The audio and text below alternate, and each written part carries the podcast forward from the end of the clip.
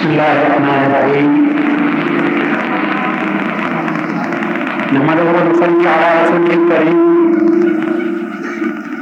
والمهدي معروف عليه السلام والتسليم۔ أما بعد، فقد قال الله تبارك وتعالى في كلامه القديم والقرآن العظيم۔ أعوذ بالله من الشيطان الرجيم، بسم الله الرحمن الرحيم۔ فالذين هاجروا وخرجوا من ديارهم ووجوا في سبيله وقاتلوا وقتلوا. إلى آخره. مشاهد الكرام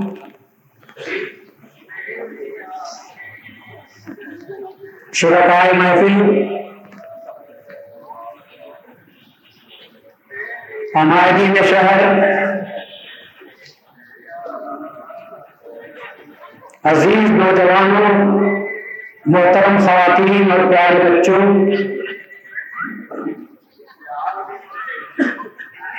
ہمیشہ کی طرح اس سال بھی آپ مسلسل تیرہ دنوں سے عابد مسجد میں منعقدہ ان جلسوں کو سن رہے ہیں، جن کا تعلق امام سیدنا سید محمد جو پوری مہدی معروف علیہ السلام السلام کی بے شک آپ کی مہدیت اور آپ کی مہدیت کے دلائل سے تعلق رکھتی ہے۔ ان تیرہ دنوں میں آپ نے، بارہ دنوں میں آپ نے مہدی معروف علیہ السلام کے تعلق سے پرانی کو مہدی معروف علیہ السلام کے تعلق سے احادیث کو قرآن کی آیتوں کو اس کے ساتھ ساتھ مہدی معروف علیہ السلام کے اس حسنہ کو اور درمیان میں حضرت بندگنیا سید ام صدیق اللہ سے اس چودہ رضی اللہ تعالیٰ عنہ کی شہادت کے چند واقعات کو چیدہ چیدہ طور پر سماعت فرمایا۔ آج کا خصوصی جلسہ عام طور پر چھت شریف کے جلسے کے نام سے یاد کیا جاتا ہے تیرہ شب میں یا چودہویں تاریخ کو بنایا جاتا ہے۔ شباز میں چودہ تاریخ تھی۔ جس روز، جس تاریخ کو مہدنیت کا بدر کامل طلوع ہوا تھا۔ چودہ تاریخ تھی۔ مہدنیت کا ثبوت مانگ رہی تھی مہدی معروف علیہ السلام کا دعویٰ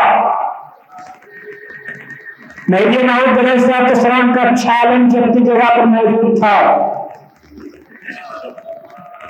ایک طرف مہدی معروف کا دعویٰ تھا چیلنج تھا۔ اور دوسری طرف بندگی رضی اللہ تعالیٰ نئے سو سروں کے تھے۔ میاں بچ جاتے تو دعویٰ جھوٹا ہو جاتا تھا۔ دعوے کو سچا ہونا تھا تو میاں کو شہید ہونا تھا۔ کیونکہ میرے نام نے تحدی کے طور پر فرمایا تھا کہ اگر ایسا ہوا تو سمجھو کہ بندہ سچا تھا۔ یہ شہادت بندے کی تھی۔ مذہب کی بنیادیں میں چار کل میں بتائی تھی کہ ایک ہجرت ہے، دوسرے خراج ہے، اور تیسری اضافی سبیل اللہ ہے چوتھی کتاب ہے۔ یہ ہر مذہب کی چار بنیادیں ہوا کرتی ہیں۔ مہدی محمد السلام چونکہ خلیفت اللہ تھے۔ آپ کو بھی مناظر سے گزرنا تھا۔ مہدی محمد السلام جب گزرے تو تین منزلوں پر سے گزرے، چوتھی منزل آپ کا سامنا نہ کر سکی۔ میرے باؤ کے اگر ایک تمنا کی کہ یہ چوتھی شرط بھی مجھ سے پورے ہو رہا ہے۔ چوتھا بس بھی مجھ سے پورا ہو رہا ہے۔ لیکن مجھ میں عزتی ہوا کہ مسیحت عزتی یہ ہے کہ محمد آئین پر کوئی قادر نہ ہو سکے گا۔ اس لیے تم سے شہادت ادا نہیں ہو سکتی۔ تمہارے بغیر ہم نے میاں سید تمیر کو پیدا کیا ہے۔ ان کی شہادت تمہاری شہادت ہوگی۔ تو بیس سال کا ایسا گزرنے کے بعد وہ شہادت ہمارے میں آتی ہے۔ جس کے تعلق سے رسول اللہ فرمایا تھا، ابو حرارا کی روایت ہے، حضرت سلمان کی روایت ہے یادنا رسول اللہ صلی اللہ علیہ وسلم حضرت ہندی رسول اللہ صلی اللہ علیہ وسلم نے ہم سے ہندوستان میں ہونے والے غزلے کا وعدہ فرمایا۔ اس کے کیا سجائے بیان فرمائے؟ حضرت ابو کے الفاظ میں بیان کرتے ہیں کہ وہ جنگ عظیم الشان ہوگی، وہ غزوہ عظیم الشان ہوگا اتنا عظیم الشان ہوگا۔ کہ اگر میں زندہ رہوں، تو میں اس میں شریک ہونے کی سعادت حاصل کروں گا۔ اگر میں زندہ رہوں، تو اس میں شریک ہونے کی سعادت حاصل کروں گا۔ اور اگر اس میں میں شریک ہو کر شہید ہو جاؤں، تو میرا شمار افضل شہدا میں ہوگا۔ افضل شہدا میں ہوگا۔ اور اگر میں بچ جاؤں، تو میں وہ ہو رہا ہوں کہ جس کو اللہ تعالیٰ نے دو سے بچا لیا ہے۔ اب سوال یہ ہے کہ رسول اللہ صلی اللہ علیہ وسلم نے ہندوستان میں ہونے والے غزبے کا وعدہ فرمایا ہے۔ سب سے بڑا سوال یہ کھڑا ہوتا ہے کہ غزبے کی تاریخ میں عام طور پر پڑھتے ہیں کہ غزبہ اس جنگ کو کہتے ہیں کہ جس میں رسول اللہ صلی اللہ علیہ وسلم بنت سے نفیس شریف ہوتے ہیں۔ جس میں رسول اللہ شریف نہیں ہوتے اس کو غزبے کے نام سے یاد نہیں کرتے سریوں کے نام سے یاد کرتے ہیں۔ رسول اللہ کی جنگ میں شریک ہوتے ہیں، اس کو غزبے کے نام سے یاد کرتے ہیں۔ اور رسول اللہ صلی اللہ علیہ وسلم وعدہ فرماتے ہیں کہ ہندوستان میں غزبہ ہوگا۔ ظاہر رسول اللہ صلی اللہ علیہ وسلم ہندوستان کی کبھی تشریف نہیں لائے۔ اور تشریف لے جانے کا آپ کی زندگی میں کوئی سوال ہی پیدا نہیں ہوتا تھا۔ تم نے ہندوستان میں جنگ ہوئی کیسے؟ اور اس جنگ پر رسول اللہ نے غزلے کا اطلاق کیسے کیا؟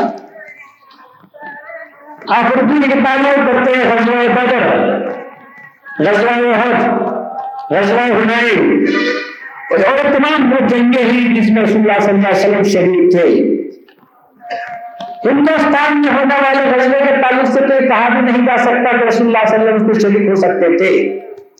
اس لیے جو وعدہ فرمایا رسول اللہ نے۔ اور مطلب اس کا یہ ہے کہ میں کس میں نہیں رہوں گا۔ اور رسول اللہ صلی اللہ علیہ وسلم اپنی زندگی میں کبھی ہندوستان کو تشریف نہیں لائے۔ وہ اس کا امکان تھا۔ تو پھر لیکن کیسے بات کہی گئی ہے؟ غزلے کا اطلاق کیسے ہوا ہے؟ تو اس کا جواب یہ دیا جا سکتا ہے۔ اس کا جواب یہ دیا جا سکتا ہے۔ پہلا جواب تو ہمارا یہ ہے کہ عربی میں غزوہ کہتے ہیں جنگ کو۔ عربی کے اعتبار سے غزوہ کہتے ہیں صرف جنگ کو۔ یہ اور بات ہے کہ رسول اللہ جس جنگ میں شریک ہوتے ہوں تو اس کو غزوہ کہہ لیتے ہیں اور دوسرے کو جنگ کے نام سے یاد کرتے ہیں۔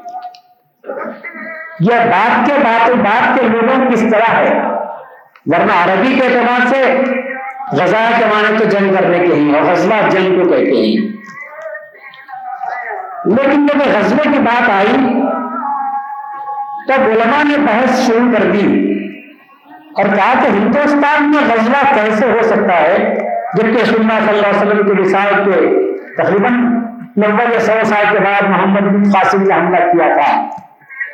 تو علماء نے فیصلہ کیا کہ صلی اللہ صلی اللہ علیہ وسلم کی یہ پیشین گوئی محمد بن قاسم کے حملے کے تعلق سے تھی۔ تو لکھتے ہیں، اس غزوہ ہند سے مراد محمد بن قاسم کا حملہ تھا جو اس نے سندھ پر کیا تھا۔ ہم کہتے ہیں کہ واقعی آپ کی عقلوں پر حیران ہونا چاہیے۔ آپ کی توفیق کی داد دینی چاہیے۔ آپ خود کہتے ہیں کہ محمد بن قاسم نے سندھ پر حملہ کیا۔ جو حملہ ہو رہا ہے، اس کو آپ غزلے کے نام سے یاد کرتے ہیں۔ محمد بن قاسم نے دین کو پھیلانے کے لیے حملہ نہیں کیا۔ محمد بن قاسم نے سومناتھ کے مندر کو لوٹنے کے لیے کیا۔ اور سومناتھ کے مندر کو لوٹا ہے۔ اور ایک دو نہیں، سترہ حملے کیے ہی سترہ مرتبہ لوٹ کر سونا لے گیا ہے۔ اگر وہ دین کی محبت کے جذبے کے تحت حملہ کیا ہوتا تو ہندوستان میں اسلام کی حکومت قائم ہو جاتی تھی۔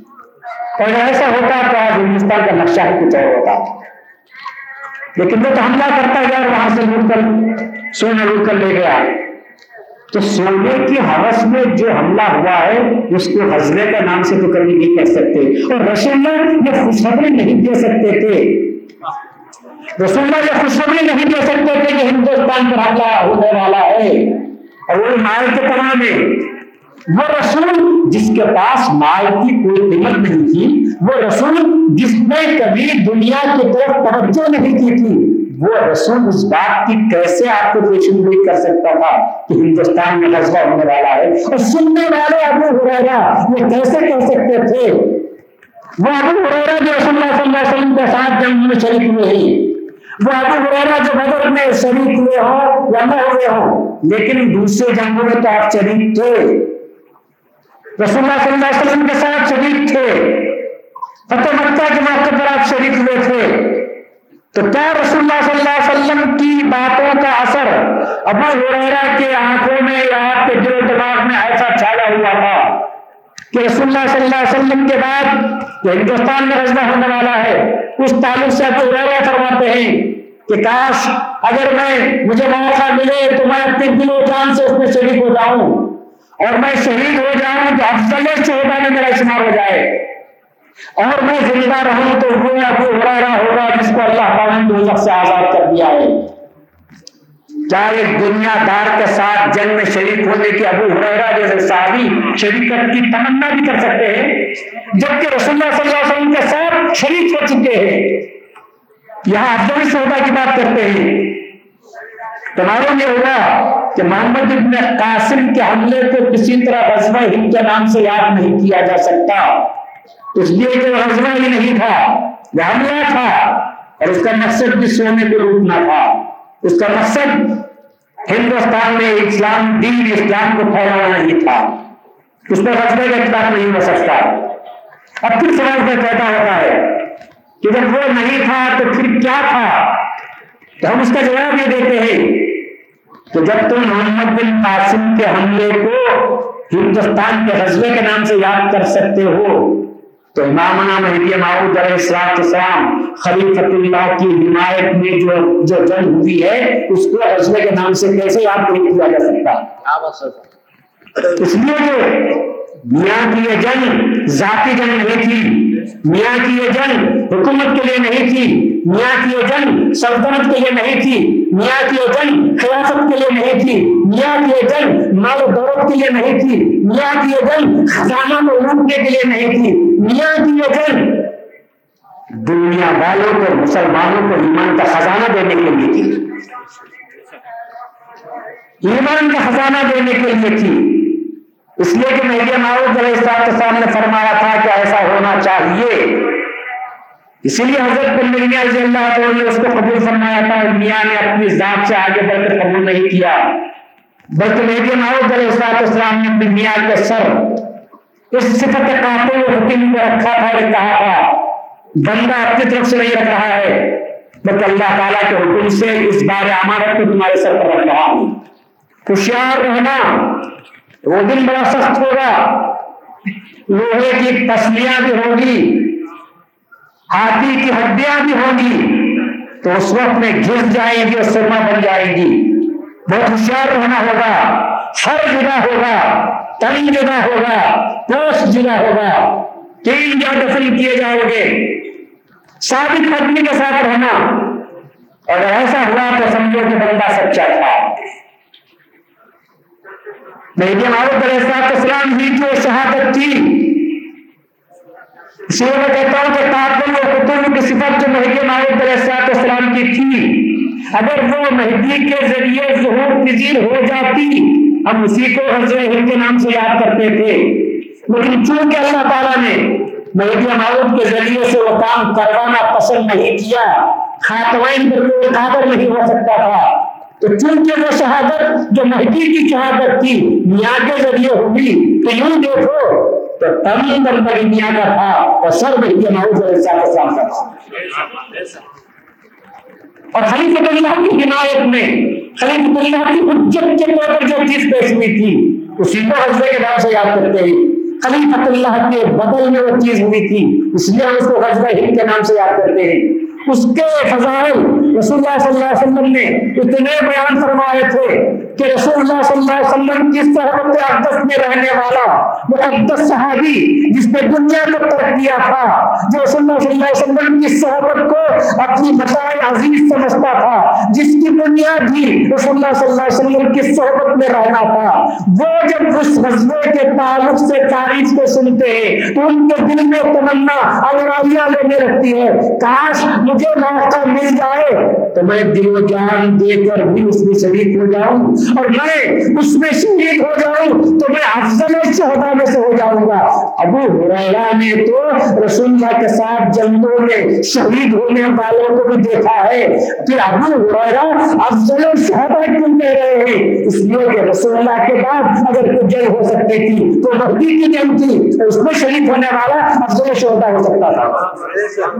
عام جنگ میں مرنے والوں کو شہید کے نام سے یاد نہیں کرتے۔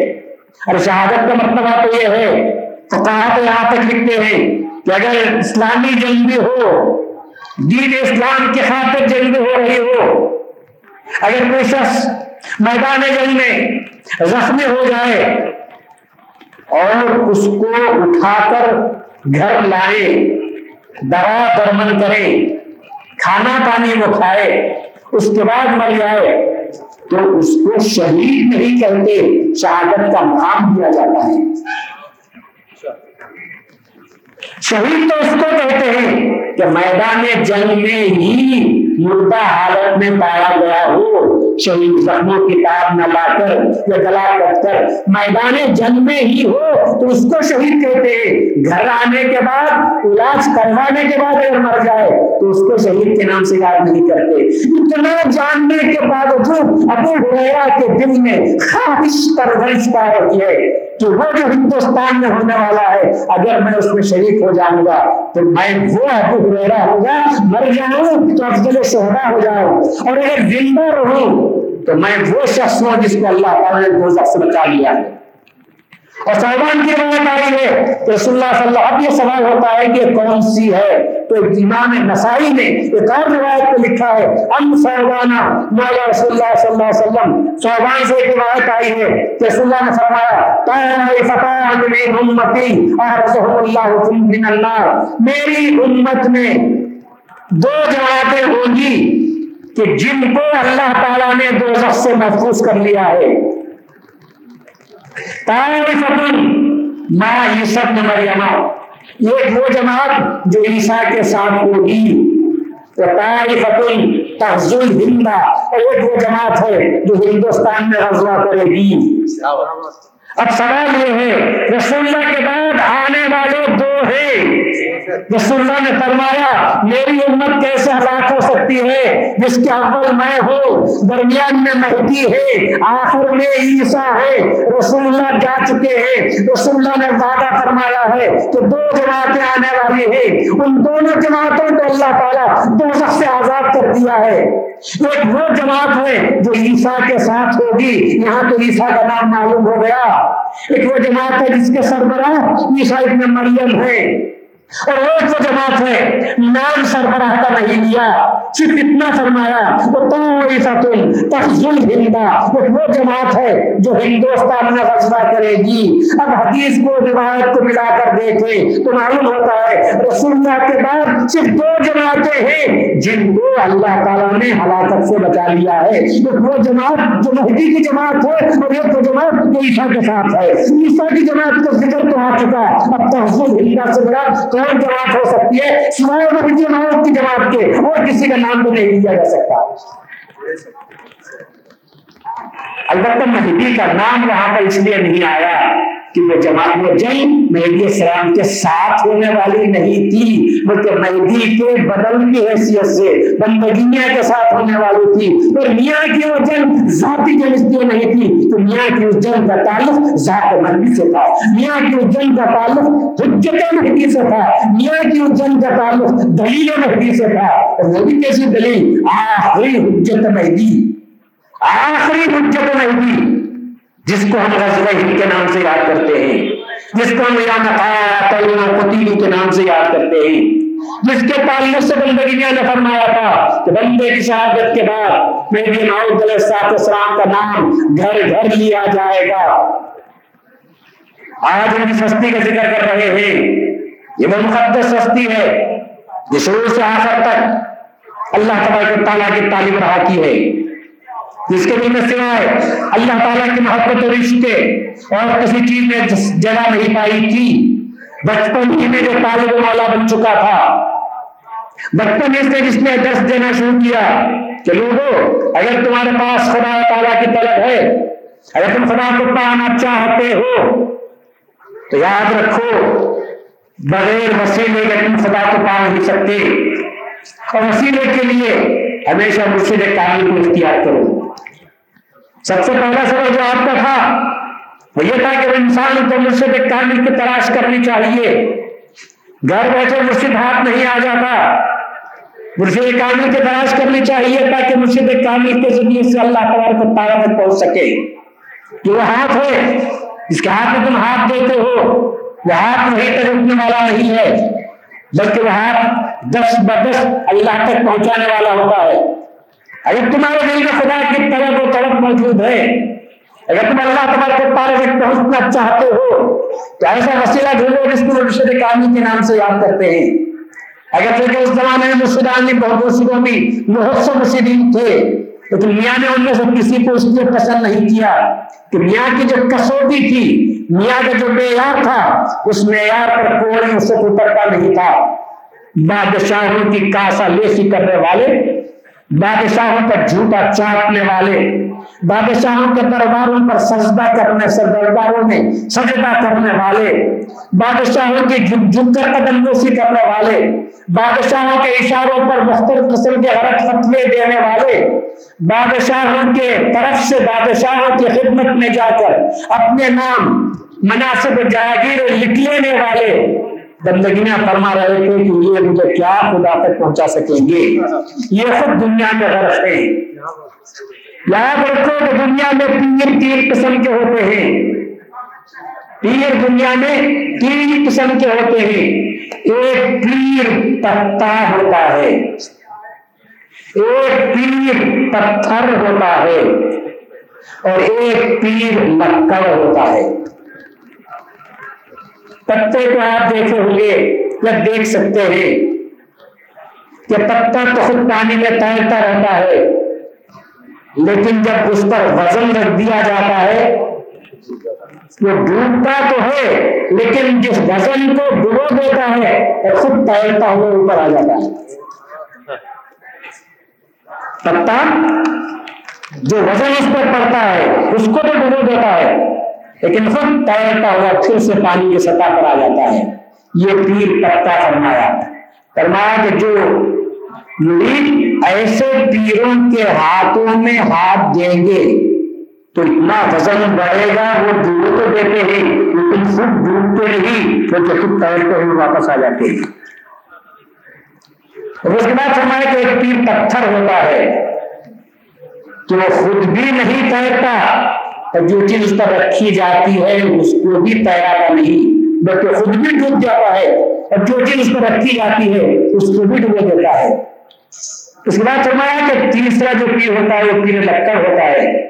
لکڑی خود بھی تیرتی ہے اور جو چیز پر رکھی جاتی ہے، اس کو بھی کرا لیتی ہے۔ اور منزل مقصود تک پہنچا دیتی ہے۔ تو میاں نے فرمایا کہ پیر پکڑو تو پیر لکڑ پکڑنا چاہیے۔ جو خود بھی تیرتا ہو اور جو اس پر وزن رکھا جاتا ہے، اس کو بھی لے کر جاتا ہو اس لیے آپ کو مختلف مرشدوں کے پاس لے جایا گیا۔ جنہوں نے دنیا تک نہیں کی تھی جو دنیا میں ڈوبے ہوئے تھے۔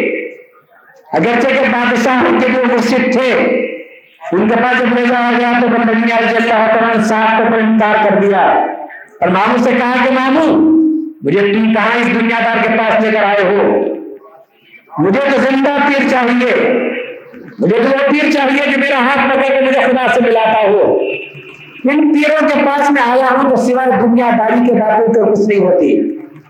کوئی تو میرے حسن کی تعریف کر رہا ہے۔ کوئی تو کہتا ہے کہ ان کو باپ کا منصب میں گرا دوں گا۔ کوئی تو کہتا ہے کہ ان کے نانا کو پوچھ کر میں وہی کروں گا۔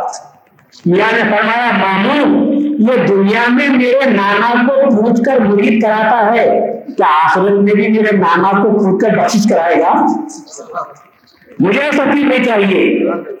مجھے زندہ پیر چاہیے۔ تو تعریف فرماتے ہیں۔ مرشد کے حقیقے کی تعریف فرماتے ہیں۔ سن لو آپ۔ آئے فرماتے ہیں۔ ارے مرشد جیسا ہونا چاہیے۔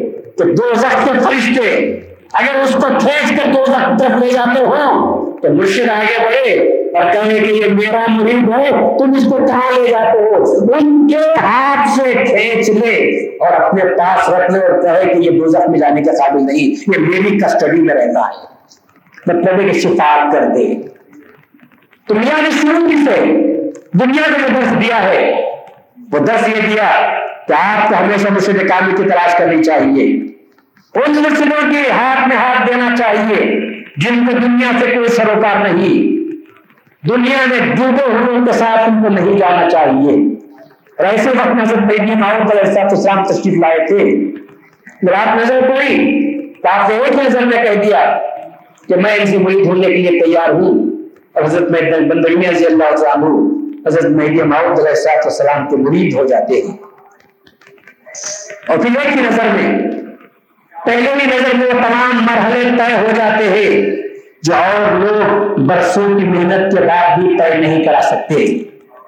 پہلے ہی نظر میں آپ اللہ تبارک تعالیٰ کا دیدار آپ کو نصیب ہوتا ہے۔ اور صلاحیت کے آخری منزل پر پہنچ جاتے ہیں، جس کو ہم دیدار خدا کے نام سے یاد کرتے ہیں۔ تو بندہ یہ اللہ تعالیٰ کا یہ حسن حسنا عالم اسلام کو دعوت دیتا ہے۔ کچھ لوگ تو ایسے ہیں جو اپنی پیری مریدی کا انکار کرتے ہیں۔ بعض جماعتیں میں ایسے نکلے ہیں جو پیری مریدی کا انکار کرتے ہیں۔ صاحب کو کہتے ہیں کہ سب ڈکوستی چیز ہے۔ سوال کرتے ہیں کہ صاحب، اگر پیری مریدی صحیح ہے، تو آپ کیا قرآن سے اس کا ثبوت پیش کر سکتے ہیں؟ کیا حدیثوں سے اس کا ثبوت پیش کر سکتے ہیں؟ ہم کہتے ہیں کہ قرآن میں بھی موجود ہے، حدیثوں میں موجود ہے۔ سب سے بڑھ کر یہ کہ رسول اللہ صلی اللہ علیہ وسلم کے ہاتھ پر بیعت کرنے کا ذکر قرآن میں اللہ نے ذکر کیا ہے۔ وہ لوگ جو تیرے ہاتھ پر بیعت کرتے آئے پیغمبر، تیرے ہاتھ پر بیعت نہیں کرتے بلکہ اللہ کے ہاتھ پر بیعت کرتے ہیں۔ یا پھر اللہ نے تاکید فرما دیا، وضاحت فرما دی کہ اللہ کا ان کے ہاتھوں پر اللہ کا ہاتھ ہے۔ قرآن کیا ہے جوابی دے رہی ہے۔ کہ لوگوں نے رسول اللہ صلی اللہ علیہ وسلم کے ہاتھ پر بیعت کی تھی۔ رسول اللہ صلی اللہ علیہ وسلم خود نہ صرف مردوں سے بن کر عورتوں سے بیعت لیا کرتے تھے۔ نہ طریقہ یہ تھا کہ آپ ان کے ہاتھ میں ہاتھ نہیں لیتے تھے، بلکہ ایک رسی پکڑاتے تھے۔ ایک سمے پر وہ پکڑتی تھی، ایک سمے پر رسول اللہ پکڑتے تھے۔ اور عورتیں وعدہ کرتی تھی کہ ہم اس کے بعد تشریف نہیں کریں گی، ہم چوری نہیں کریں گی، ہم زنا نہیں کریں گی، ہم عرب نظر نہیں ڈالیں گی۔ ان باتوں پر بیعت لی جاتی تھی۔ اور آج مرشد جو آپ کو تربیت کراتا ہے، اس کے سوا اور کوئی بات کرتا ہے؟ وہ بھی آپ کو کلمہ پڑھاتا ہے۔ وہ بھی شرک کی مسیح کی بات کرتا ہے۔ توحید کا سبق آپ کو دیتا ہے۔ نماز روزے کے اسباق آپ کو سکھاتا ہے۔ اچھی صحبت میں رہنے کی تعلیم دیتا ہے۔ اور سب سے بڑھ کر یہ کہ ذکر خفی بھی آپ کو تعلیم دیتا ہے۔ اور یہ تعلیم دیتا ہے کہ ہر سانس میں تجھے اللہ کو یاد کرنا چاہیے۔ یہ نہیں کہ پانچ وقت کی نماز پڑھنے کے بعد تجھے سمجھنے میں کہ ہم نے اپنے فرض کو ادا کر دیا۔ لیکن مہدی خان نے ذکر کی تعلیم دی ہے۔ وہ اتنی اونچی تعلیم ہے تو اس کا تصور بھی اور نہیں کر سکتے۔ جس کا تصور بھی نہیں کر سکتے، اس لیے کہ کھانے کا شکر ادا کیا جا سکتا ہے، ادا کرتے ہیں۔ پینے کا شکر بھی ادا کرتے ہیں جب پیاس لگتی ہے اور کہیں سے ٹھنڈا پانی مل جاتا ہے، تو پینے کے بعد ہم اللہ کا شکر ادا کرتے ہیں کہ ٹھنڈا پانی ملا۔ دن میں کتنی مرتبہ کھاتے ہیں اور کتنی مرتبہ شکر ادا کرتے ہیں۔ زیادہ سے زیادہ تین مرتبہ کھاتے ہوں گے اور پانچ چھ مرتبہ پیتے ہوں گے۔ اس کے بعد خدا کا شکر ادا کرتے ہیں۔ میں نے فرمایا، کھانا تمہاری ضرورت پوری ہوئی تم نے شکریہ ادا کیا۔ پانی تمہاری ضرورت۔ پیاس لگی اور تم نے پانی پیا۔ خدا کا شکر ادا کیا۔ اور سانس لینا تمہاری ضرورت نہیں ہے۔ سانس لینا تمہاری ضرورت نہیں ہے۔ کھائے بغیر تین دن بھی زندہ رہ سکتے ہیں پیے بغیر بھی تم زندہ رہ سکتے ہو۔ سانس لیے بغیر دو منٹ زندہ رہ کر بتا دو۔ اور جب سانس کے بغیر زندہ نہیں رہ سکتے تو اللہ کا کتنا بڑا احسان ہے کہ ہر منٹ میں تم دو تین مرتبہ سانس لے لیتے ہو۔ کیا اس کا شکر ادا نہیں کرنا چاہیے؟ بھی فرماتے ہیں کہ ہر سانس میں تم کو اللہ کا شکر ادا کرنا چاہیے۔ اس لیے کہ ہر سانس میں تم کو زندگی مل جاتی ہے، اس زندگی کا شکر ادا کرنا چاہیے۔ اسی لیے آپ نے ذکر فقیر کی تعلیم دی کہ سانس کے آتے جاتے وقت میں اللہ تعالیٰ کا شکر ادا کرنا چاہیے، اللہ کا نام لینا چاہیے۔ یہ بات آپ کو مہدی میں کسی اور کہا نہیں سکتی ہے۔ پاس اور پاس کا خیال رکھنا۔ مرشد کا مشاہدہ کرتے ہوئے ذکر خفی کی اس لیے تعلیم دی کہ ذکر جلی کے کرنے والے ریاکار بھی ہو سکتے ہیں، دکھانے کے لیے بھی ذکر کر سکتے ہیں۔ اسی لیے مہدی محمود علیہ السلام نے پنج سورہ فقط پنج سورہ پڑھنے سے منع فرمایا، تسبیح پڑھنے سے منع فرمایا اورات پڑھنے سے منع فرمایا، وظیفے پڑھنے سے منع فرمایا، چلے کرنے سے منع فرمایا۔ اور یہ کہا کہ کیا اسی میں مذہب رہ گیا ہے؟ پنج سورے کے پڑھنے والوں، تم پانچ سورے پڑھ لو گے تو دوسرا قرآن کس کے لیے نازل ہوا ہے؟ پورا قرآن پڑھو گے تم کو اللہ تعالیٰ کے کلام کی باتیں تم کو معلوم ہو سکتی ہیں اور تصویر پڑھتے ہو تو گن کر پڑھتے ہو۔ میں تو تم کو بے حساب دوں اور تم مجھے گن کر حساب میں یاد کرتے ہو۔ میں بے حساب دیتا ہوں تو تم کو بھی بڑے حساب مجھے یاد کرنا چاہیے۔ پڑھنے سے منع فرمایا اور کہا کہ یہ تو بہت بری بات ہے۔ فرمایا یہ تو ایکسپلائٹیشن آف گاڈ ہوا۔ خدا کا استفار ہوا۔ خدا کو بھی یہ مخلوق دنیا میں کرپشن کرتی کرتی کرتی اور خدا کو بھی کرپٹ کرنے لگ گئی۔ ٹھیک۔ ننانوے مرتبہ نام پڑھو اللہ کے، تو تم کو یہ ہو جائے گا۔ تو اللہ کا نام کس کے لیے لے رہے ہیں؟ اپنی ضرورت کے لیے۔ میرے مور نے فرمایا، دنیا کی ناپاکی کے لیے تم اللہ کا نام لیتے ہو۔ ارے اللہ کا نام لو تو اللہ کے لیے لینا چاہیے۔ اللہ کو اللہ کے لیے یاد کرو۔ دنیا کو تو دنیا کے ذریعے کما سکتے ہو۔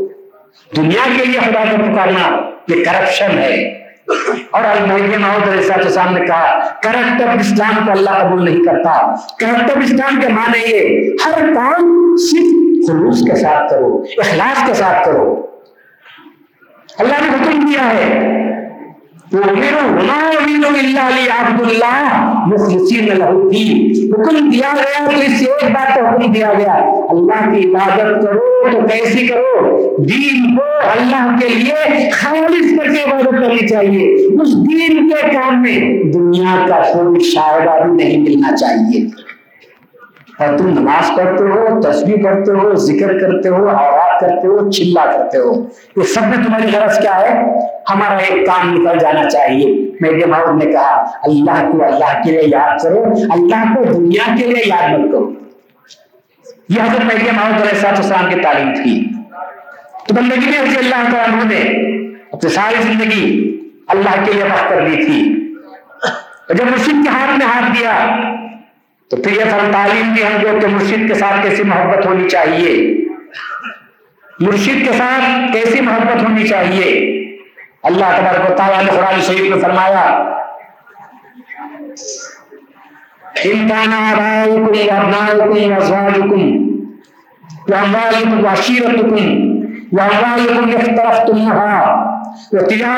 تخشون ومساكن ترجون ترجونها أحب إليكم من الله ورسوله وجهاد في سبيله اے مسلمانوں، اگر تمہارے ماں باپ، اگر تمہاری اولاد، اگر تمہاری بیویاں، اگر تمہارے قبیلے والے، اگر تمہارا وہ مال جس کو تم نے کمایا ہے، اگر تمہاری وہ تجارت جس کے خسارے میں پڑنے کا، گھاٹا اٹھانے کا جس کا اندیشہ تم کو لگا ہوا ہے، اور وہ تم پرند بار بارہ عمارتیں جس کو تم جن کو دیکھ کر تم پسند کرتے ہو، تم کو محبوب نظر آتی ہے۔ اگر یہ سب چیزیں اللہ اور اللہ کے رسول کی محبت اور جہاں سی سبیل اللہ کی محبت پر یہ تین چیزوں کی محبت غالب آ جائے، تو انتظار کرو یہاں تک کہ امر نہ آ جائے۔ تو معلوم یہ ہوگا کہ تمام چیزوں کی محبت الگ اور اللہ اس کے رسول کی محبت اس سے بڑھ کر ہونی چاہیے جو لوگ اللہ تبارک تعالیٰ کی محبت پر اپنے بچوں کو، ماں باپ کو، بھائی بہنوں کو رشتے داروں کو، قبیلے والوں کو مکانوں کو دکانوں کی محبت کو غالب کرتے ہیں۔ اللہ ان کو دھمکی دیتا ہے کہ انتظار کرو۔ مفسرین تو لکھتے ہیں کہ حتیٰ یاتیہ بن اللہ حتیٰ یاتیہ جب یہاں تک کہ حتیٰ یاتیہ امر اللہ، یہاں تک کہ اللہ کا عذاب نازل ہو جائے۔ اور مجھے آج یہ بات معلوم ہو رہی ہے کہ یہاں بھی اللہ تعالیٰ نے مہدی معروف علیہ السلام السلام کا وعدہ فرمایا ہے۔ یعنی مہدی کی بے سب کب ہوگی؟ کہتے ہیں کہ مہدی کی بے سب کا وقت وہ ہوگا جبکہ دنیا کی محبت تمہاری دلوں میں اللہ اس کے رسول کی محبت سے ڈر جائے۔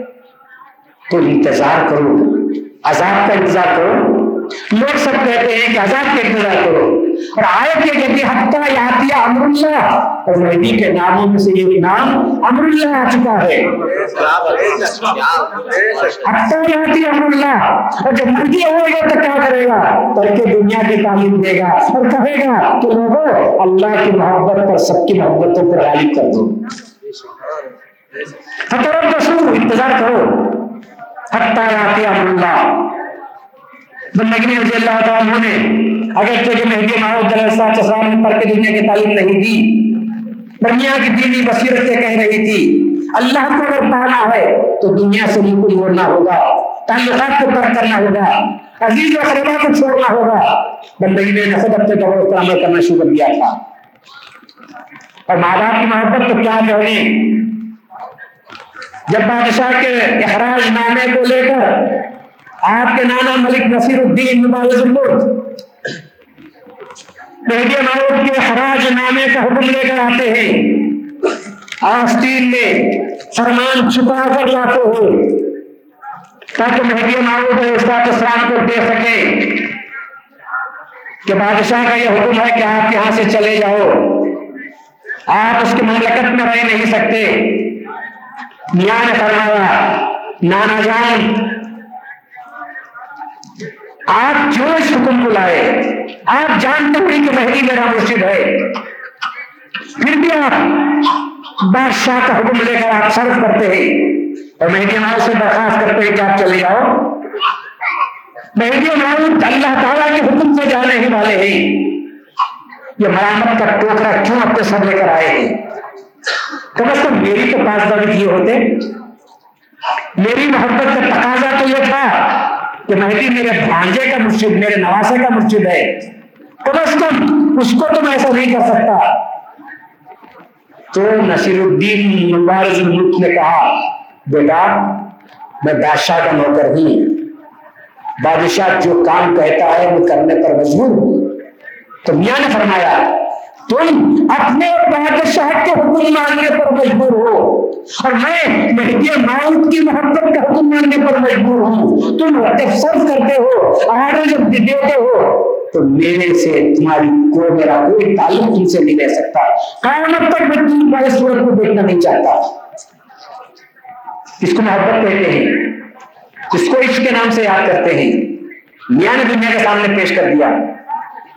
میں اس واقعے کو اس کے بعد پیش کر رہا ہوں تاکہ ہمارے نوجوان اس بات کو سمجھے کہ محدودیت عقیدہ اتنا پیارا ہونا چاہیے اتنا مضبوط ہونا چاہیے کہ اس عقیدے کے مقابلے میں اگر کوئی چیز ٹکراتے ہو تو اس چیز کو ٹکرا کر پاس پاس ہو جانا چاہیے اور ہمارے اپنے عقیدے کو باقی رکھنا چاہیے۔ دنیا کے لیے سماج کے لیے مربت کے لیے، رعایت کے لیے دوست داری کے لیے، فرینڈشپ کے لیے، سماج کے لیے۔ عقیدے کو دعوت پر نہیں لگانا چاہیے۔ کے ساتھ اپنا عقیدہ کہنا چاہیے، کیا محبت ہے؟ جب سکھ لوگ صدر بھی بن جاتا ہے۔ زین سنگھ تو اپنے برادر شملہ سکھوں کا باندھتا ہے، جاری رکھتا ہے۔ منموہن سنگھ پرائم منسٹر بھی بن جاتا ہے تو برابر اپنی شناخت کو باقی رکھتا ہے۔ اور مہدوی ہمارا M L A M P بن گیا تو کیا اپنی شناخت کو کھو دے سکتا ہے؟ کیا اپنی شناخت کھو سکتا ہے؟ تم شناخت تم کھولو لیکن جاننے والے تو جانتے ہیں کہ یہ تو مہدوی ہے۔ ہم تو اپنی شناخت کبھی کھونا نہیں چاہیے۔ شرابی رات کو شراب پی کر باہر کے سامنے سڑک پر گرا ہوا ہوگا۔ اور تھوڑا جب ہوش آتا ہے تو جھومتے ہوئے اٹھ کر آتا ہے۔ راستہ نظر نہیں آتا، تھوڑی آنکھیں کھول کر دیکھ رہا ہے اور جھوم جھوم کر راستہ چل رہا ہے۔ میرا غلطی سے بھی کسی کے گھر میں داخل نہیں ہوتا۔ غلطی سے بھی کسی چلنے والی عورت کو اپنی عورت سمجھ نہیں لیتا غلطی سے بھی کسی کے بچے کو اپنا بیٹا سمجھ کر پیار نہیں کرتا غلطی سے بھی کسی خوشحال، اچھے، ہٹے، کٹے، سوٹ، کوٹ پہنے ہوئے گورے، چٹے آدمی کو اپنا باپ کہہ کر اس کے پاؤں نہیں پڑ لیتا۔ شراب کے نشے میں دھت ہے۔ مگر اپنی اور اپنے خاندان کی گھر کی شناخت باقی ہے۔ وہ جھومتے ہوئے آئے گا۔ رات کے تین بجے آواز بھی دے گا، دستک بھی دے گا تو اپنی جھوپڑی پر بھی آواز دے گا اور اس کے بعد اپنے گھر میں داخل ہوگا اور ہم ہوش رکھ کر غیروں کے گھر میں چلے جائیں اور ان کی مسجدوں میں چلے جائیں تو ہم سے بڑھ کر بدہوش بے ہوش اور کم ہو سکتا ہے۔ ارے وہ تو بے ہوشی میں بھی اپنے گھر کا خیال رکھتا ہے۔ اور ہم ہوش میں رہ کر ہوش کھو دیں۔ تو یہ تو بڑی بڑی بات ہوتی ہے۔ میاں نے جو سر دیا، کس کے لیے؟ دونوں کے لیے دیا۔ مہدی کی شہادت کو ثابت کرنے کے لیے مہدی کی صداقت کو ثابت کرنے کے لیے اور مہدویوں کو سبق سکھانے کے لیے۔ کہ بادشاہ جنگ، بادشاہ وقت سے بھی جنگ کرنا پڑے، تو مہدویوں، عقیدے کے لیے جنگ کی جا سکتی ہے۔ سر کاٹتے ہیں تو کٹوا دو عقیدے کو مت چھوڑو۔ یہ تھا پیغام میں بندگی رضی اللہ تعالیٰ کا اسی وجہ سے آج ہمارے پاس موجود ہے اب جی میاں شہید کی شہادت ہم کو پکار کر کہہ رہی ہے۔ جب زما خان نے کتاب لکھی مہدی محمد علیہ السلام کے خلاف اور بہت ایک باتیں لکھی، عقیدے کو مست کر کے پیش کیا ٹھٹا کیا، مذاق کیا استحصا کیا۔ مہدی محمد علیہ السلام کے اخلاق کو، اخلاق سن کے نام سے یاد کیا۔ آپ کی فضیلتوں کو، فضیلتوں کے نام سے یاد کیا۔ واقعات کو توڑ موڑ کر پیش کیا۔ اب جی میں شہید نے اس کو برداشت نہیں کیا۔ اور اب جی میں شہید نے کہا کہ، تو ایسا کرتا ہے، تو میں تیرا تیرا کام کرنے کے لیے تیار ہوں۔ اب جی میں شہید دبلے پتلے تھے۔ زما خان، اے موٹا ڈیڑھ سو دو سو کے جی کا۔ اور یہ چالیس پینتالیس کے تھے۔ میں عقیدہ عقیدہ اس کو بھاری نکلا۔ انہیں کہا، میں کمزور ہوا تو کیا؟ میرا یہ کام بہت بڑا ہے۔ میرا عقیدہ بہت بھاری ہے۔ اب جی میں شہید تو اس کا کام کیا، ختم کر دیا۔ اور جب بلا کر پوچھے تو کہا کہ ہاں کوتوال نے بلا کر پوچھا تو کہا کہ ہاں۔ میرے ایمان کو تکلیف پہنچائے گی۔ میں اس کو برداشت نہیں کر سکتا تھا۔ اس لیے میں نے یہ کام کیا ہے۔ اگر دفن کیا گیا۔ تو چونکہ بادشاہ کا مرشد تھا، دفن کرتے ہیں تو کئی عطر کی شیشی ڈالی گئی۔ سبزی جی میں شہید کے لیے کچھ بھی نہیں تھا۔ لیکن جب سونے کے وقت میں آپ کو نکالا گیا، تو دیکھنے والے کہتے تھے کہ باخبر سے اس کی بدبو آ رہی تھی۔ اور میاں کی قبر سے خوشبو آ رہی تھی۔ عقیدہ اپنی جگہ پر مضبوط رکھو۔ عقیدے کا سودا مت کرو۔ اللہ تعالیٰ رسول اللہ صلی اللہ علیہ نے فرمایا کہ آپ کہہ دیجیے لابد ما تعبدون۔ تم جن کی عبادت کرتے ہو، ہم ان پر عبادت نہیں کرتے۔ اور آئندہ کرنے والے ہیں۔ مسلمان اور محدودی ہر چیز سے، ہر چیز سے سودا بازی کر سکتا ہے، لیکن عقیدے اور ایمان کے بارے میں کبھی سودا بازی کر نہیں سکتا۔ یہ دنیا ہی ایڈجسٹمنٹ کی جگہ ہے۔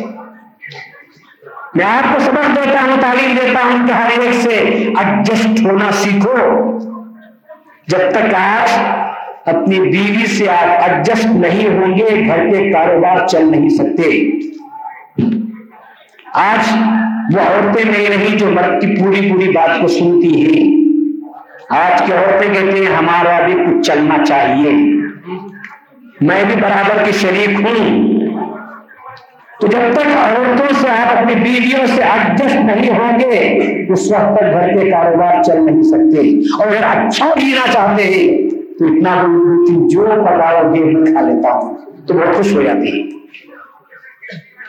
تم جو کام کرو گے میں خوش ہوں کہ دنیا کی زندگی کی جھنجٹ ہو مجھے مت کھینچو میں اپنے بہت کاروبار میں لگا ہوا ہوں۔ تم کو جو پسند آیا وہ کر لو۔ تو وہ شان سے اپنی عورتوں میں بیٹھ کر کہیں گی، ہمارے یہاں تو سب کام میرے حوالے کر دیے گی۔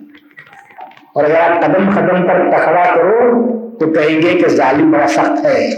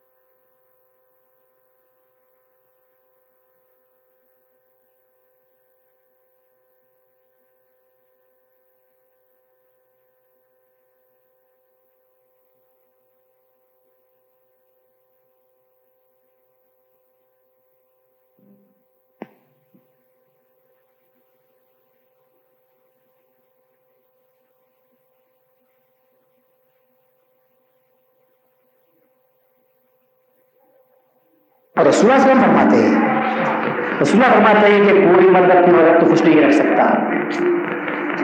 کوئی مرد اپنی عورت کو خوش نہیں رکھ سکتا۔ یہاں تک مثال جو فرماتے ہیں کہ اس کو سر سے پاؤں تک سونے میں لاد دو۔ کتنا سونا؟ سر سے پاؤں تک۔ تم منو سونا دے دو۔ اور کبھی اس کی بات کو نہ سنو۔ تو کہے گے، زندگی میں تم نے کب میری بات سنی تھی؟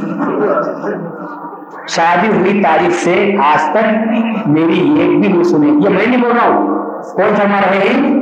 رسول اللہ صلی اللہ علیہ وسلم فرماتے ہیں۔ عورت کی فطرت میں ایسی بات ہے کہ ایک مرتبہ اس کی بات میں سنو تو ساری زندگی کا حوالہ دے کر بات کرتی ہے۔ آج کے خصوصاً اس ماحول میں جبکہ لڑکیاں بھی تعلیم یافتہ ہو چکی ہیں، زندگی گزارنے کا صحیح طریقہ یہ ہے۔ کہ لو اور دو کے پر کام کرو۔ Give respect and take respect عزت دو اور عزت لو۔ اور آپ کو بات نہیں تو تو میرا کام کرنے کے لیے آئی ہوئی ہے تو کہتے ہیں کہ میں بھی نوکری کر لیتی ہوں، جاب ڈھونڈ لیتی ہوں۔ میں محتاج نہیں ہوں۔ آج کا دور میں بدل چکا ہے۔ آج کے دور میں گھر کی زندگی کو کامیاب کرنے کے لیے ایڈجسٹمنٹ ہونا ضروری ہے۔ پہلے ایڈجسٹ ہونا سیکھو۔ ایڈجسٹ کے معنی بھی بہت آسان ہے ایڈجسٹ ہونے کے معنی بھی بہت آسان ہے میں آپ کو تھوڑا سا اشارہ دے دیتا ہوں تاکہ آپ کو ذہن میں آ جائے۔ ریل کی سیٹ چار آدمی کی ہوتی ہے۔ ایک سیٹ بناتے ہیں۔ چار آدمی آرام سے بیٹھ سکتے ہیں۔ اب ایک آدمی اور آتا ہے۔ اگر رہتا ہے، تھوڑی سی جگہ دے دو۔ آپ ہٹ گئے، جگہ دے دیے۔ کتنے ہو گئے؟ پانچ ہو گئے تھے۔ پھر ایک آدمی آتا ہے۔ کہتا ہے کہ مجھے تو آدمی جگہ نہیں ہے سم ایڈجسٹمنٹ ایڈجسٹمنٹ میں نہیں کہ ذرا اٹھاؤ، اسے دکھا دو۔ یعنی تم تکلیف برداشت کرو اور اسے تھوڑا جگہ، اتنی دے دو۔ اس کے معنی ایڈجسٹمنٹ کے۔ تو ایڈجسٹمنٹ کے معنی یہ خود تکلیف اٹھاؤ اور دوسرے کی بات کو سنو۔ یہ ہے دنیا گزارنے کا آپ صحیح طریقہ۔ آپ ہسما حسومت اپنے گھروں میں جا کر ایڈجسٹ کرنا سیکھو تو دوسرے دن آپ کی زندگی ہستی رہے گی۔ ہنس کر زندگی گزارنے کا صحیح طریقہ یہی ہے کہ انسان کو ایڈجسٹمنٹ ہونا چاہیے۔ مگر مگر ایڈجسٹمنٹ نہیں ہو سکتا تو صرف ایک بات میں ایڈجسٹمنٹ نہیں ہو سکتا، وہ عقیدے ایمان کی بات ہے۔ اس معاملے کہ کسی کو کہنا چاہیے، خبردار، اس وسعت تک آنے کی کوشش مت کرو۔ ہمارا ایمان تو یہی القرآن والمہدی امامنا، آمنا و صدقنا۔ سر کاٹتے ہو تو کاٹ لو۔ زبان کاٹتے ہو تو کاٹ لو۔ میں جب تک زبان منہ میں رہے گی، ہم تصویر کا الفاظ اپنی زبان سے برابر بولتے ہوئے چل جائیں گے۔ اس کو عقیدے کے نام سے یاد کرتے ہیں۔ میاں کے ساتھ میاں کو شہید ہونا منظور تھا، خدا کو تو میاں شہید ہوئے۔ میاں کے پاس بچنے کے بہت ذرائع تھے۔ میاں اگر بچنا چاہتے تو بہت ذرائع تھے۔ پہلا ذریعہ تو یہ تھا کہ بندگی سید محمود صاحب جی خاتون مشدین رضی اللہ تعالیٰ جب ذکر کر رہے تھے، میاں جب جنگ ہو گئے تو بچے نے کہا، بابا، ہم بھی چلتے ہیں۔ چار سال کا بچہ ذکر کر رہا ہے۔ میاں نے سمجھانے کی کوشش کی کہ بابا تم سے جنگ نہیں ہو سکتی۔ ہم سر کٹانے کے لیے جا رہے ہیں۔ میں بچہ ماننے سے انکار کرتا ہے۔ میاں نے گھوڑے پر اپنے بٹھا لیا۔ تو سامنے جنگ تو چلے گئے میدان جنگ میں۔ میاں دیکھتے ہیں اور پورے پوری فوج آپ کی جو ٹکڑی تھی وہ دیکھ رہی ہے۔ دشمن بھی دیکھ رہا ہے کہ فوج میں حرکت نہیں ہوتی دشمن کے۔ ایک قدم بھی آگے بڑھنے کے لیے تیار نہیں۔ حضرت کے ساتھیوں نے میاں سے پوچھا، کیا بات ہے؟ یہ جو آگے بڑھنے والی فوج تھی، یہ رک کیوں گئی ہے؟ میاں نے فرمایا، جب تک سیدنجی کی نظر کام کرتی رہے گی، یہ فوج آگے اس لیے نہیں بڑھ سکتی کہ سیدنجی کی ایک آنکھ میں کلمہ ہے اور دوسری آنکھ میں تصدیق الفاظ لکھے ہوئے تو فقط میاں بچنا چاہتے تو سیدنجی کو کھڑے کر دیتے تو فوج آگے بڑھ نہیں سکتی تھی۔ مگر میاں کو بچنا نہیں تھا، میاں کو شہید ہونا تھا۔ کیوں کہ میاں کی زیر کسی میں تھی کہ میاں شہید ہو جائے اور مہندی کی بات سچی ہو جائے۔ میاں کو بچنا نہیں تھا۔ پھر تو جنگ کرتے کرتے میاں بن بنیا سے اللہ تعالیٰ نے قبضے پر ہاتھ ڈالا اور تلوار کھینچی۔ صرف چار انگریز تلوار نکالی تھی۔ تو حکم خدا ہوا کیسے نظر آسمان کی طرف نظر اٹھاؤ۔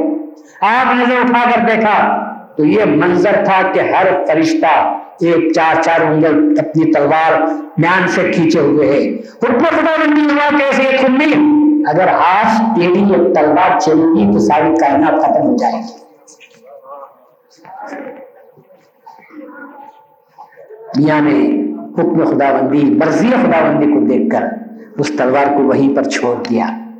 میاں کو بچنا ہوتا تو تلوار نکال لیتے اور ایک تلوار چل جاتی تو سارے فرشتے کھینچے ہوئے تھے۔ یہ بھی صدیق تھے۔ اور وہ صدیق رضی اللہ عنہ جب سب دے دیے تھے، کچھ نہیں تھا، تو ایک کمبل وہ لیے تھے۔ اور کمبل کو جب دونوں شانوں پر سے اس کمبل کو اوڑا تھا، تو ٹانکنے کے لیے کچھ بھی نہیں تھا، بدن کھل جاتا تھا۔ تو وہ صدیق نے کیکر کا کانٹا لیا اور اسی سے اس کو جوڑ لیا۔ اتنے خدا کی دل کا آئے ابو بکر عمر دیکھو۔ کہ اوپر دیکھتے ہیں تو یہ دیکھتے ہیں کہ آسمان کے تمام فرشتے کمبل بولے ہوئے ہیں اور کیکر کے کانٹے لگائے ہوئے ہیں۔ خدا کی آدھا پسند آئی کہ میرا محبوب میرا عاشق سب کچھ جو تھا دے دیا۔ اور اب یہ صورت اختیار کر رہا ہے کہ اپنے سطر کو بچانے کے لیے کیکر کا کانٹا استعمال کر رہا ہے۔ تو اللہ نے کہا فرشتوں کو، تم بھی آج استباس میں آ جاؤ۔ اللہ کو ابراہیم علیہ السلام کی ادا ہی پسند تھی۔ جب تو اللہ نے ابراہیم علیہ السلام کو ہم کیا فرشتوں کا کیا ذکر ہے؟ اللہ نے انسانوں کو کہا، عابدوں کو کہا، زاہدوں کو کہا۔ اللہ تعالیٰ نے صوفیہ کو کہا، اولیاء اللہ کو کہا، میرے گھر کو آؤ تو آؤ، تو ابراہیم کا لباس پہن کر آؤ۔ کیونکہ ابراہیم نے اللہ کی محبت میں اپنا وقت اپنا لباس نکال دیا تھا اور بغیر سلے ہوئے کپڑے پہنے تھے۔ تو میرے گھر کو آؤ، تو میرے بندے کا لباس پہن کر آؤ۔ میں تمہارے حق کو قبول نہیں کرتا، ابراہیم کی صورت کو دیکھ کر تمہارے حق میں قبول کر رہا میاں کا بچنا ہوتا تو تلوار کھینچ لیتے تھے، تلوار چل جاتی تو بچ جاتے۔ سب کے سب ختم ہوتے، وہ کفتار کا تو خیال ہی کیا ہے؟ اس کا پیتا تو شمار کیا ہے؟ ساری کائنات ختم ہو سکتی تھی۔ مگر کائنات کو ختم کرنا مقصود نہیں تھا، بلکہ کائنات پر نبی کی حجت کو باقی رکھنا تھا۔ مرضی خدا بندے کو دیکھ کر میاں نے کو چھوڑ دیا۔ کوڑے سے جنگ کی۔ پھر اللہ تعالیٰ نے ایسا کام کیا کہ دونوں آنکھیں آپ کی کام کرتی تھی تو ایک آنکھ پہ تیر لگ گیا۔ نکالتے ہوئے تو ٹوٹ گیا۔ اور میاں ہی کا ظرف تھا، میاں ہی کی دلیری تھی، میاں ہی کی ہمت تھی۔ کہ جس آنکھ میں میزے کی ابھی ٹوٹی ہوئی ہے، کیا اس آنکھ کے ساتھ کوئی نماز بھی پڑھ سکتا ہے؟ ہم جب سفر کرتے تھے، جبکہ کوئلے سے انجن چلتا تھا، تو کوئلے کا باریک سا ذرہ اڑتا ہوا آنکھ میں پڑ جاتا، تو آنکھیں لال ہو جاتی، اور جب تک اس کو دھو کر نکالا نہیں جاتا آدمی کو کوئی چیز اچھی نہیں ہوتی، کھانا اچھا نہیں، دیکھنا اچھا نہیں، سب آنکھ کھلی ہوئی ہے، سر کا درد ہے۔ کہ ایک چھوٹا سا کوئلے کا ذرہ آنکھ میں گر جائے تو آدمی کوئی کام کرنے کے لیے تیار نہیں۔ اور میزے کی انی ٹوٹی ہوئی ہے اور میاں نماز بھی پڑھ رہے ہیں، جہاد بھی کر رہے ہیں، اور فوج کی بھی آپ کر رہے ہیں، احکام بھی دے رہے ہیں، ذکر حرام بھی ہو رہا ہے۔ یہ میاں کا سبق تھا کہ خدا کی طرف سے جو بات آتی ہے اس کو قبول کرنا چاہیے۔ اور اپنے منشا سے، اپنے مقصد سے کبھی اپنے نظر کو نہیں پھیرنا چاہیے۔ میاں چاہتے تو یہ بھی بچ سکتے تھے، پر میاں تو بچنا ہی نہیں تھا۔ اسماعیل کے بچنے میں، مسلم امت مسلمہ کی حیات تھی۔ اسماعیل کے کٹنے سے بچنے میں امت مسلمہ کی حیات تھی۔ اور بندگی میاں کے کٹنے میں ملت بندگیا کی حیات تھی کیونکہ بندگی میاں نہ کٹتے تو ملت مر جاتی تھی۔ اور بندگی میاں کا سر کٹا تو ملت مہدویہ کو زندگی نصیب ہو گئی۔ لوگوں نے کہا کہ ہاں رسمید ماؤد نے جو کہا تھا، سچ تھا کہ میں پہلے دن فتح کا آپ کو نصیب ہوئی ہے اور دوسرے دن آپ کی شہادت عمل میں آئی ہے۔ یہ ہماری حقیقت ہے۔ اب ہم کو کیسے زندگی بسر کرنا چاہیے؟ تعلیمات تو آپ تو سنتے رہے، رسول حسنہ بھی آپ نے سنا، ثبوت مہدی بھی آپ نے سنا۔ پر اب بات کرنا ہے ہم کو کہ ایک مہدوی کی حیثیت سے ہم کو زندگی کیسے بسر کرنی ہوگی۔ اتنا تو آپ یاد رکھو کہ مہدویت مذہب سے ہٹی، اسلام سے ہٹی ہوئی کچھ چیز کا نام نہیں ہے۔ بلکہ اسلام کی روح کا نام مہدویت ہے۔ اسلام کے معراج کا نام مہدویت ہے۔ اسلام کی جان کا نام مہدویت ہے۔ اسلام سے عشق کا نام مہدویت ہے۔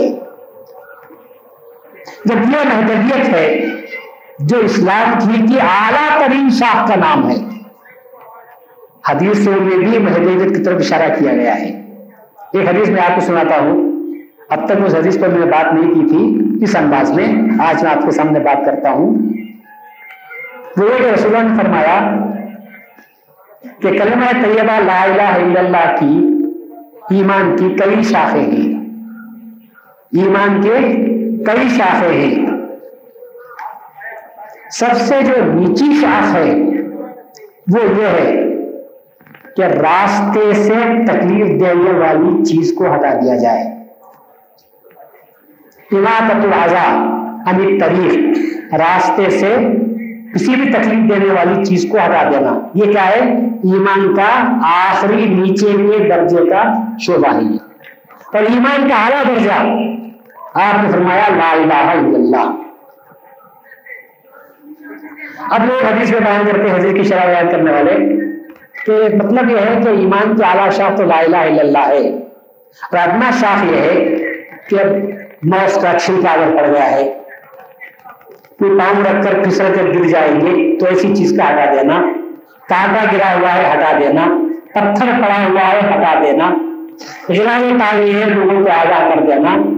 بردست جو چیز لوگوں کو تکلیف دیتی ہے اس سے ہٹا دینا۔ تو میں کہتا ہوں کہ اس میں بھی مہدی رسول اللہ صلی اللہ علیہ وسلم نے مہدویت کو بیان کیا ہے۔ اس حدیث میں بھی رسول اللہ نے کس کو بیان کیا ہے؟ مہدویت کو بیان کیا ہے؟ کیونکہ مہدویت ایمان کیا ہے تو لا الہ الا اللہ۔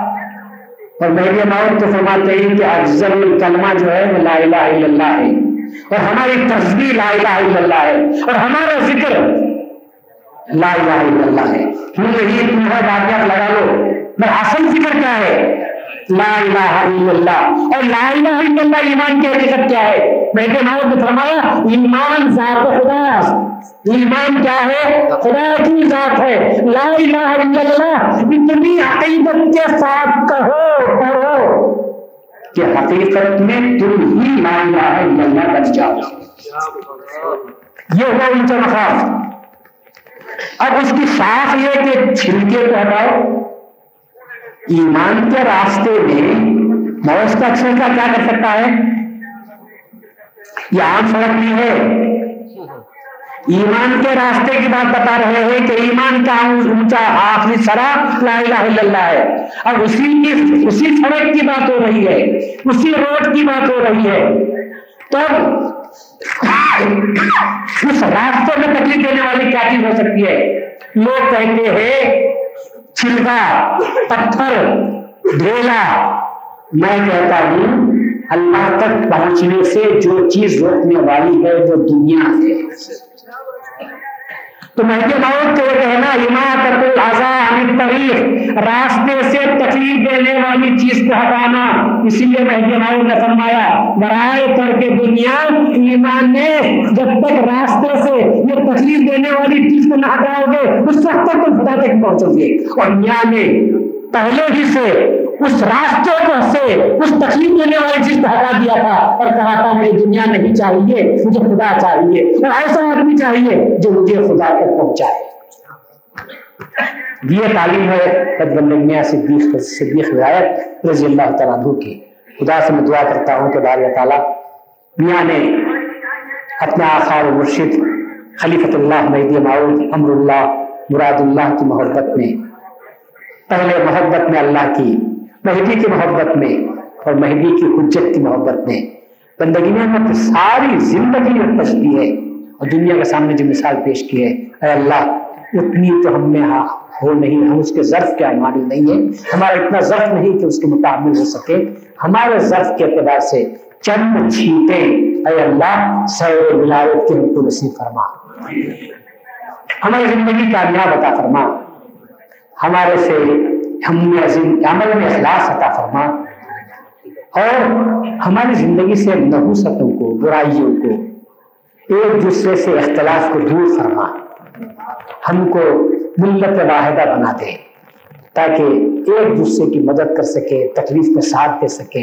اور سب سے بڑھ کر اللہ سامنے ہمیشہ محدودیت کو پیش نظر رکھ کر کام کرنے کی توفیق عطا فرما۔ اور ہم کو ذکر سے غفلت عطا مت فرما۔ ہر حال رب سنبھال کر عمل کرنے کی ہم کو توفیق عطا فرما۔